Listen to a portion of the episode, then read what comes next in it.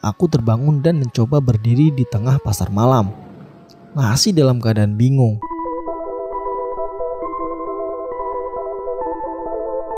Selamat malam, selamat pagi, atau selamat siang. Kembali bersama mahasiswa siluman.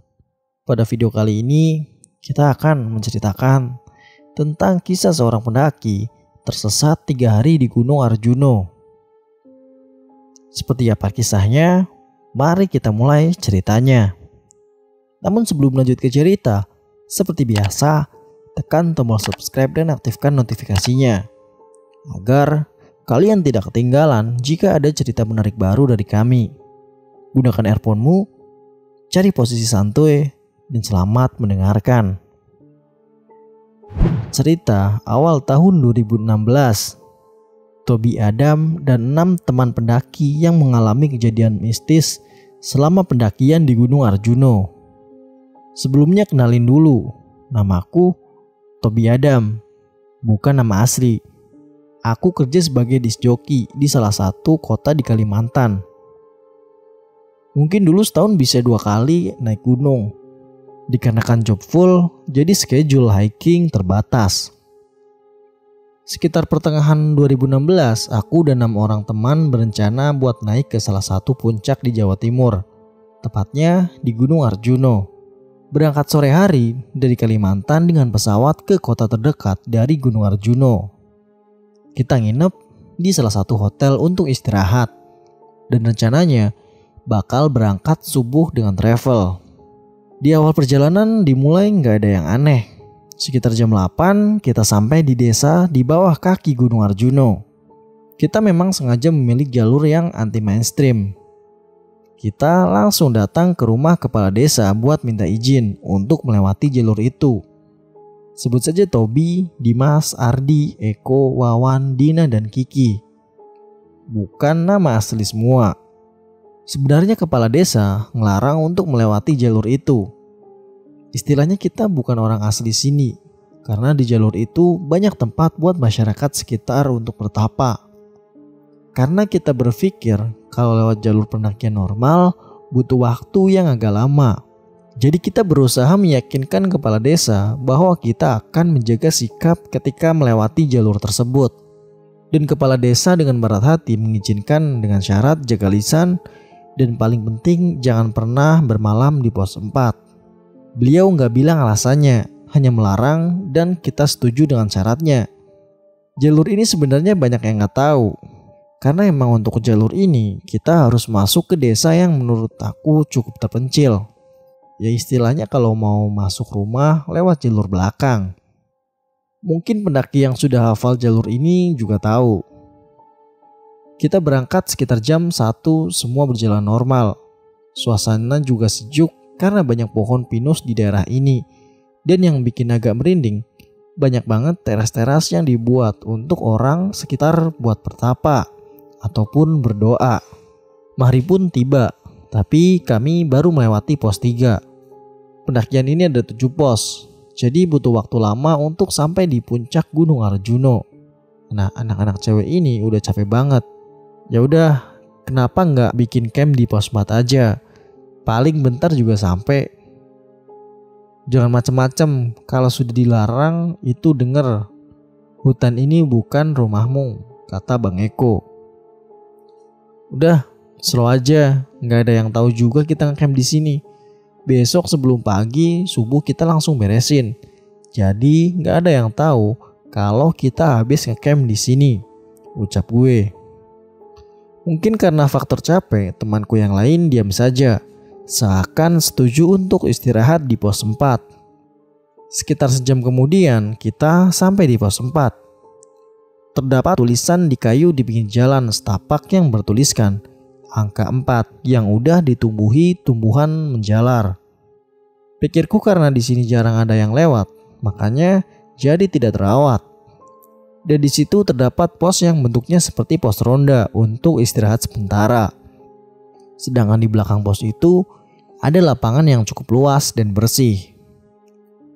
Nah, mantap kan tempatnya luas begini. Masa nggak boleh ngecamp sih? Ucap gue.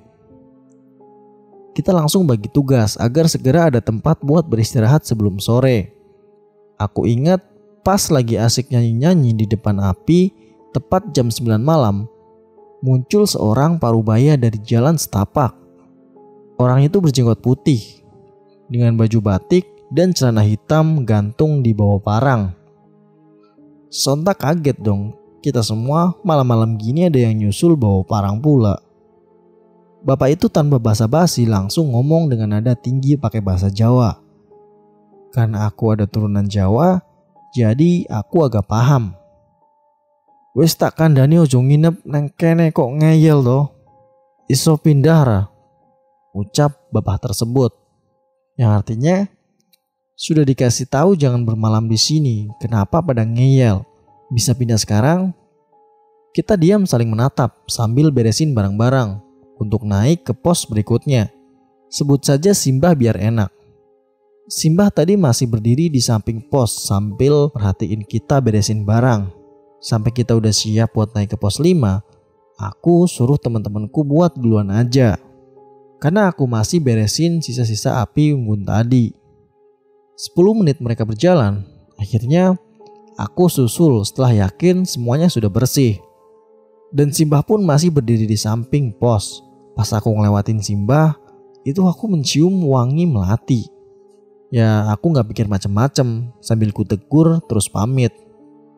Mari mbah, maaf atas kesalahan kami tadi. Simba itu hanya mengangguk tanpa mengeluarkan kata-kata. Tak lama setelah melewati Simba tadi, buat mastiin aja, aku nengok ke belakang apakah Simba itu masih ada atau udah pergi. Ternyata sudah tidak ada. Kok cepet banget perginya? Batin gue. Dan di situ awal semua kejadian itu terjadi. Sambil memikirkan Simbah, aku terus berjalan berusaha menyusul anggotaku yang tadi jalan duluan. Tapi ada yang aneh. Kalian tahulah hutan saat malam itu gimana kan? Berisik suara malam hutan, suara serangga dan yang lain. Tapi kali ini berbeda, sunyi senyap, bahkan nyamuk pun gak ada. Aku mulai merasa ada yang mengawasiku, seperti ada yang mengikutiku dari belakang. Mungkin sekitar sejam aku berjalan, kenapa belum sampai ke rombonganku tadi? Aku ngerasa kalau aku lewat jalan ini lagi. Aku kemudian cari kayu yang agak besar. Kemudian aku tancapin di pinggir jalan sebagai bukti bahwa aku tersesat atau enggak. Setelah udah pasang tanda, aku mulai jalan ke atas. 10 menit jalan, aku melihat kayu yang aku tancapkan tadi. Kok gue di sini lagi? Mulai frustasi, pikirku coba ah turun aja. Hasilnya sudah jelas sama. Aku kembali ke tanda kayuku. Aku coba ke kanan, berusaha masuk ke hutan. Tetap hasilnya sama. Begitupun sebaliknya, aku selalu kembali ke tempat yang sama. Muncul pikiran panik. Aku yakin aku disembunyikan. Tapi aku salah apa? Apa karena ngecamp di pos 4? Kenapa cuma aku saja yang disembunyikan? Banyak pertanyaan yang muncul di kepalaku. Aku putus asa dan lelah karena bolak-balik nggak nemuin jalan. Aku duduk tepat di samping kayu tandaku. Nengok kanan kiri, depan belakang. Tiba-tiba dari pohon-pohon sekitar, aku merasa ada yang memperhatikan. Cuman aku nggak lihat sosoknya seperti apa. Terus kemudian dari bawah gunung muncul sekelompok orang yang menggunakan pakaian kerajaan sambil membawa tombak dan obor sekitar 10 sampai 15 orang. Mereka lewat tepat di jalan setapak di sampingku. Aku memanggil mereka tanpa jawaban. Mereka berhenti kemudian menoleh, terus jalan lagi. Apa aku udah mati? Tadi siapa mereka? Kenapa masih ada orang-orang yang memakai seragam kerajaan seperti itu? Aku cuma bisa berdoa agar segera ada pertolongan datang menghampiriku. Kemudian aku tertidur di samping jalan setapak itu. Karena nggak tahu lagi harus berbuat apa. Tiba-tiba aku terbangun di tengah keramaian. Akhirnya aku selamat. Batinku aku terbangun dan mencoba berdiri di tengah pasar malam. Masih dalam keadaan bingung. Kenapa ada pasar malam di sini? Dan kenapa mereka berpakaian seperti orang desa zaman dulu? Muka mereka pucat semua tanpa ada ekspresi. Kemudian aku didorong dari belakang sangat keras sampai terjatuh. Duh, siapa sih yang dorong-dorong? Ketika bangun, seketika yang tadinya ramai menjadi sepi. Pasar yang tadinya ramai menjadi sepi tak ada satu orang pun. Aku perhatikan sekeliling. Nampak aku kenal lokasinya. Ya, ini adalah pos 4, tempat kami ngecamp tadi. Tapi kok jadi pasar? Kemudian banyak suara wanita tertawa lirih melengking yang bikin merinding. Tapi yang ketawa ini rame banget seperti berada di tengah-tengah orang yang lagi ketawa. Dengan gerak cepat, aku lari karena sudah ketakutan. Gak tahu lari ke mana, yang penting menjauh dari suara tersebut. Terus aku melihat seperti pondokan di tengah hutan. Aku berhenti di situ karena merasa aman. Kemudian ada suara besar dan berat yang membuat aku gemetaran. Koe raiso mulih. Atau kamu gak bisa pulang. Terdengar suara dinding pondok dari belakang seperti ada yang mendorongnya. Rame banget yang dorong sampai berasa mau roboh.